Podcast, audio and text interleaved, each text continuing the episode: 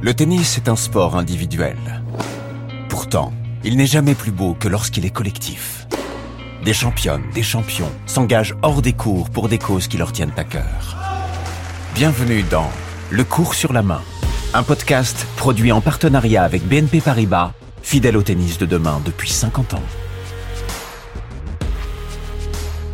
Le cours sur la main. Comme dans un fauteuil. Stéphane Houdet, vous êtes le porte-drapeau de cette équipe de France. Vous appréhendez comment ce rôle? Oh, Je pense que c'est avant tout un immense plaisir et un témoignage de reconnaissance de la part de ma fédération française de tennis qui m'a présenté, qui m'a choisi. En 2021, Stéphane Houdet est désigné porte-drapeau de la délégation française aux Jeux paralympiques de Tokyo. Le 24 août, le joueur de tennis fauteuil défile en tête du cortège dans le stade olympique national.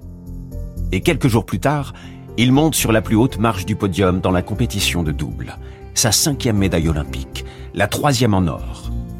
À travers lui, c'est tout le tennis fauteuil qui se retrouve une nouvelle fois sur le toit de l'olympisme.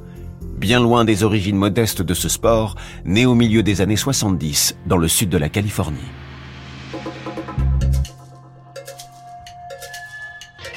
« 1976. Brad Parks, un skieur acrobatique prometteur, fait une chute lors d'une compétition. Il a 18 ans. Il est dorénavant paraplégique. Lors de sa rééducation dans un centre de réadaptation, il fait la connaissance de l'athlète handisport Jeff Minebreaker. Jeff a conçu lui-même son propre fauteuil roulant. Un fauteuil révolutionnaire, léger et maniable, qui roule et tourne à des vitesses sans précédent à l'époque. Il a également retiré les accoudoirs et les poignées poussoirs. Partout où vous allez, les gens veulent vous pousser. Et je n'aime pas ça. Je m'efforce d'être indépendant. Jeff Minebreaker apprend à Brad Parks à faire son propre fauteuil. Très vite, les deux hommes se lancent dans la fabrication et créent leur marque, Quadra. En parallèle, le duo commence à échanger des balles en fauteuil et adapte les règles du tennis. Ils sont vite rejoints par d'autres joueurs et finissent par créer la discipline. Le tennis fauteuil est né. En 1980, Brad Parks fonde la National Foundation of Wheelchair Tennis, qui organise des tournois à travers les États-Unis. De plus en plus de joueurs prennent possession des fauteuils et des cours. Parks est un visionnaire qui a le sens des affaires et de la suite dans les idées. Il répand peu à peu le tennis fauteuil aux États-Unis et à l'étranger, et il recrute des sponsors importants. Un circuit professionnel finit par être mis en place, l'ITF Wheelchair Tennis Tour. Nous sommes en 1992 et la même année, le tennis fauteuil devient paralympique. Alors, racontez-moi comment vous faites. C'est exact. En fait, vraiment, la seule différence entre le tennis en fauteuil et le tennis debout, c'est qu'on a le droit à deux rebonds. Et euh, il y a quelques coups de tennis, notamment un qu'on pourra difficilement faire, vous l'imaginerez facilement, c'est le coup entre les jambes. Sinon, vous risquez de casser votre mais matériel. le smash, le même Tout pareil. Passing, tout pareil. le même Amorti, amorti rétro, euh, volet, smash, coup droit, coup droit d'attaque, service slicé, à plat, lifté. Tous les coups du tennis sont représentés. Même raquette, même terrain, même geste, même façon de compter les points. Mais c'est bien la façon de jouer qui diffère. Au tennis en fauteuil roulant, il faut rester constamment en mouvement parce qu'il est extrêmement difficile d'atteindre une balle si vous partez à l'arrêt. La mobilité est cruciale, la maniabilité du fauteuil aussi. Le fauteuil, c'est comme un baquet de Formule 1. Chaque fauteuil est un fauteuil sur mesure. Les fauteuils de sport, maintenant, euh, c'est comme vous dites, c'est comme en Formule 1, euh, la technologie euh, évolue. Aujourd'hui, corps avec le fauteuil. on doit faire corps, donc c'est des fauteuils sur mesure, c'est des fauteuils dans des matériaux légers mais aussi très résistants.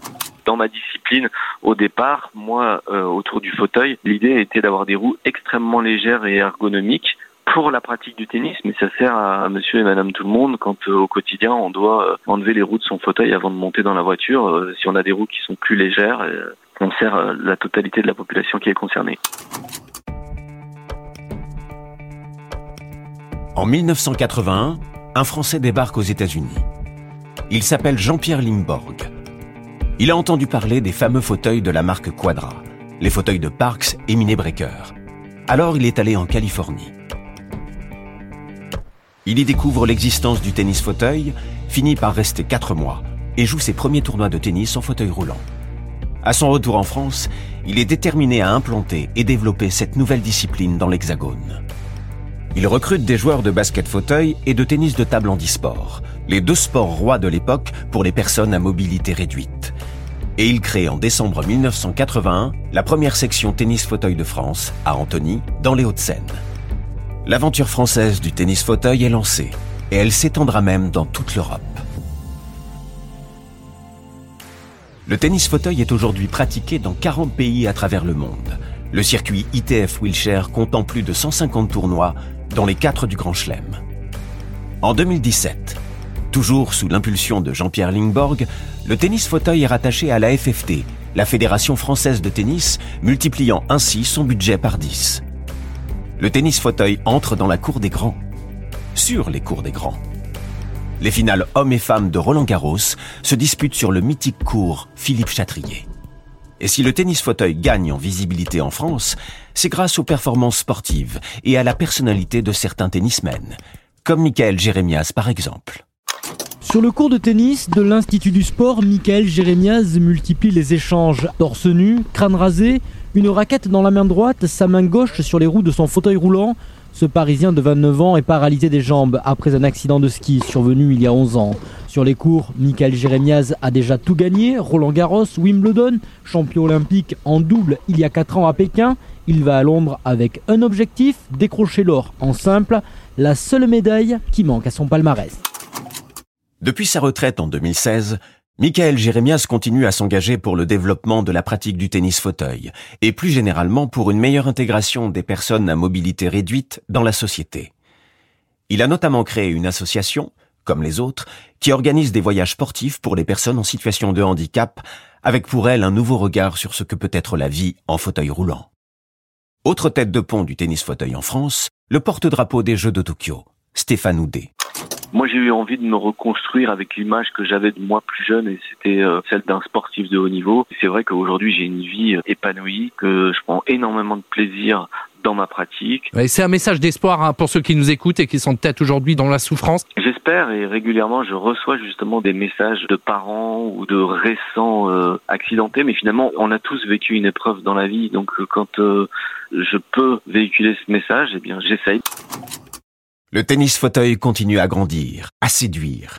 Prochain objectif, Paris 2024 lancement hier du premier pôle de tennis fauteuil, une structure pour accueillir et former ces sportifs. À court terme, l'objectif est évident, remporter le plus de médailles possible aux Jeux Olympiques de 2024 à Paris, mais le directeur technique national Julien Escudé voit aussi plus loin et veut créer une filière d'excellence dans le tennis fauteuil. Il faut désormais grandir en nombre pour espérer voir éclore au sein du pôle les successeurs de Michael Jérémiaz et Stéphane Houdet, les deux derniers champions olympiques français de paratennis.